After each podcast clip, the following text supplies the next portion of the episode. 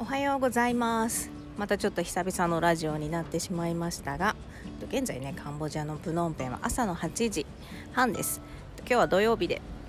あの街もちょっと静かかな。あの近くのねあの市場があるんだけどそこの市場が、まあ、コロナの感染者の検査をしてほとんど感染してたということで今閉鎖してたりその近くのお店の人たちもいなくてね私がいつも買ってるフルーツ屋さんがあのよく家の前に売りに来るんだけどその人ももうずっと来てなくてもしかしたらあの隔離施設に入っちゃったのかなっていうちょっと現状ではありますが、えーと、と今日も元気に私は朝を迎えてベランダに出られております。まあ、確かにそういう恐怖とかもあるしね外国人にとってはその隔離施設っていうのは結構過酷らしくてあの大使館のメールとか見たらねでもそれに怯えていてなんか何もしないのもね、あの私ではないのでねあの日々の楽しいこととか自分のねハッピーなことに対してあの評価をしております。それでね、えーと、今日あの Facebook の方にはね写真も投稿したんだけども子供たちがね毎晩寝るときに今日はどっちがお母さんの横に寝る日とか言ってあのあの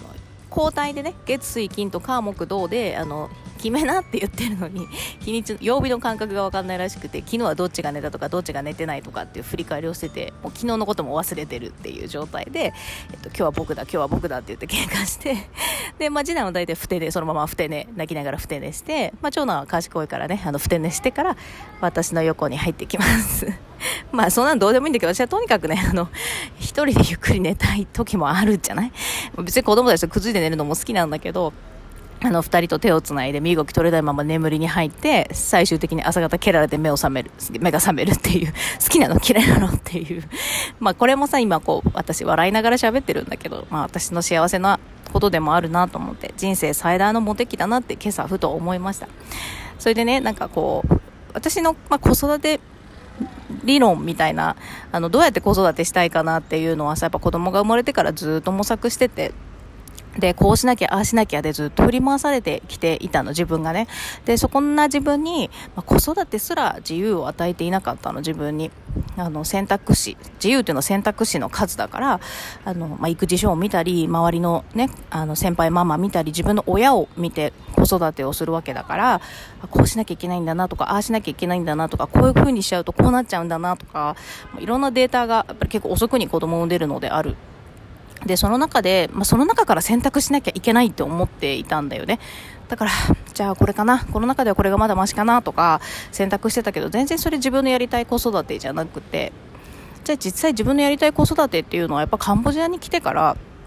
あの、見つけることができて、まあそれは、まあ自分の夢をかな、自分の夢っていうか自分のやりたいを叶えることができて、だから、あの、子育てもこうしたいっていうのが出てきたんだよね。で、まあ、それってあの誰かがやってることを真似して心地よければ真似すればいいし誰かの真似をしてみてね、まあ、自分の母親の子育てとか、まあ、お友達の子育てとか、ね、学んだこととか、まあ、情報とかの子育てを真似してみてあこれだなと思えばもちろんそれでいいしそうじゃないなと思ったら新しく作ってもいいと思う。自分自分流の子育てをして全然いいと思うんだよね。だって自分から生まれてきた子で自分が母親なだけだから。で私はえっと、今朝ふと思ったのは昔ねやっぱり私子供の時、えっとまあ、母親は割と私が失敗する前に手を貸してくれるタイプだったのね。だから私は失敗しなかったのあんまり。まあ失敗しな失敗っていうのは私の中で失敗っていうのは例えば悲しむとか辛い思いをするっていうのを母親がすごい見守っててくれたからその前に阻止してくれてたのね。いやそれはそれでぬくぬくと生きてたんだけど、まあ、そこにつまらなさを感じながらも生きてたの子供ながらに。でそこですごくやっぱり怖かったのは自分がうっかり失敗し、やっぱ親の目が届かないところで失敗するじゃない？学校だったり、あの、お友達との間でトラブルとかがあった時に、まあそれをまあ失敗としたらね。だとしたら、そこから立ち直れなかったの。立ち直り方が教えてもらってないから。だって、親が守ってくれてて、親が失敗しないように見守っててくれて、その前に手を貸してくれてたから、立ち直り方を教えてくれなかったんだよね。だから私はやっぱり大人になってからも失敗するのが怖いからあの失敗しないように頑張ってたしなんかやりたいことを頑張るっていうよりは失敗しない方法を頑張る。嫌われないように頑張るとかあの好かれるように頑張るとかそれはそれでさよかった。それでうまくもいってたからよかったんだけどある時それがまた苦しくなってきた時にその手放せなかった。怖かったんだよね。そういう育ち方をしてるしそれ以外を知らなかったから。だからまあ自分であ失敗したら立ち直らなきゃいけないんだみたいなのがあるからまた挑戦とかもできなかったりしてて、まあ、ちょっとずつでできることからまあ挑戦してって、まあ、失敗ってしないんだなって分かったらあの、まあ、なんていうの失敗しても思失敗っていうのは思ったことと違う結果が出た時に自分がどうするかっていう方法が分かってきたのやっていくうちにね。そしたらあの、まあ、怖くないからやりたいことをやろう。で叶えられる。自分のやりたいことは叶えられるんだって信じられるようになったね。だから今私たちは私は子供たちにそれをあの、まあ、子育て私の子育て理論を語るのであればそこを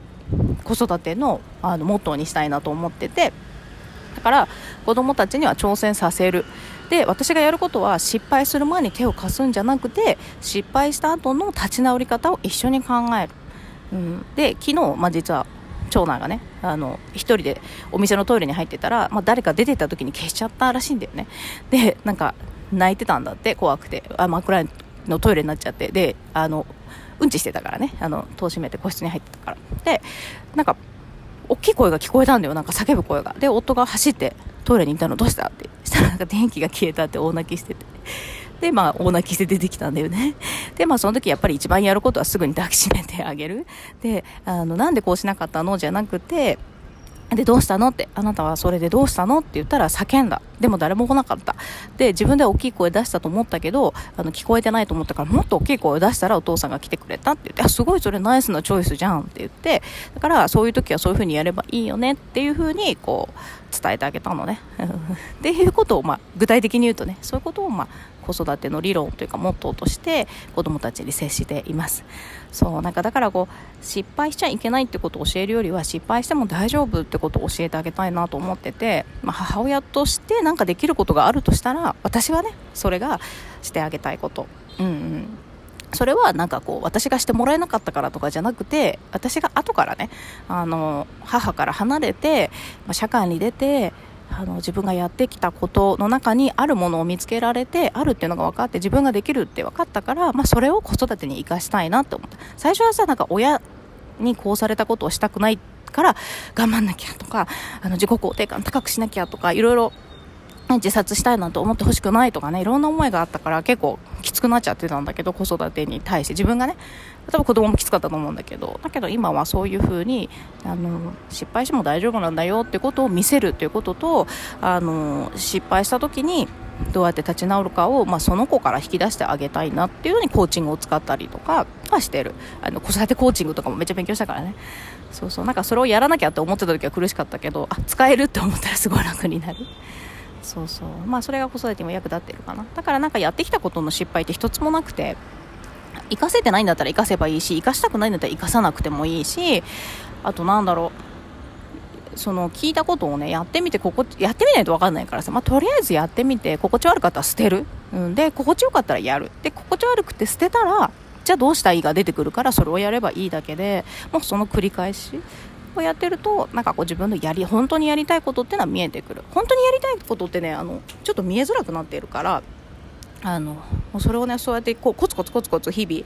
あの積み上げていって本当にやりたいことが見えてきてやってみてあ大丈夫本当にやりたいことだったウキウキっていうのをあの日々繰り返す。もうこれ日々のトレーニングかなって私は思ってて頑張るとしたらそれを頑張ろうと思ってもうできないことを頑張るのはもう本当にしんどいし面倒いから。じゃなくてやりたいことに全力を尽くしてやっていこうと。で、まあ、今朝夫とも話しててなんかこう成功とは何かっていうねビジネスにおいて成功とは何かって朝から夫とちょっと5分ぐらいね話したんだけどあの私は、まあ、人生においてまず成功とは何かって言った時に死ねることだから、ね、人って死ぬために生きてくるわけだから、まあ、死ぬことが成功だとしたら何がしたいかっていうね話をしててあの、まあ、苦しんで死ぬのが自分にとって成功なのかあの毎日を楽しく過ごして死ぬのが成功なのかって考えたらじゃあビジネスはどうしたいとか子育てはどうしたいとかあのなんか生き方はどうしたいとか人間付き合いはどうしたいって思ったら本当にしたいことって私は見えてきたから私の人生の成功は死ぬことだからあのそこに向かってやりたいことをやっていく。でもしできないとかあのそんなの無理だって思った時は自分のブロックだから思考のブロックだからそれを解きほどいてってあげる。自分でねあの、まあ、他人にあの手伝ってもらうことはできるけど最後そのブロックを外すか外さないかは自分で決めないといけないからあの、まあ、他人にぶつけてあのどうしたいかっていうのをねあの話すと分かってくる。私も結構そうやってこうメンターに話してブロックを理解してきたからあの、まあ、そんな風にねあの、まあ、7月下半期に入りました。2021年、まあ、どんな風に過ごしたいのかってね。またちょっと私も改めて考えた中で起きた今日の出来事をお話ししました。いつもね聞いてくれてありがとうございます。では良い週末をお迎えください。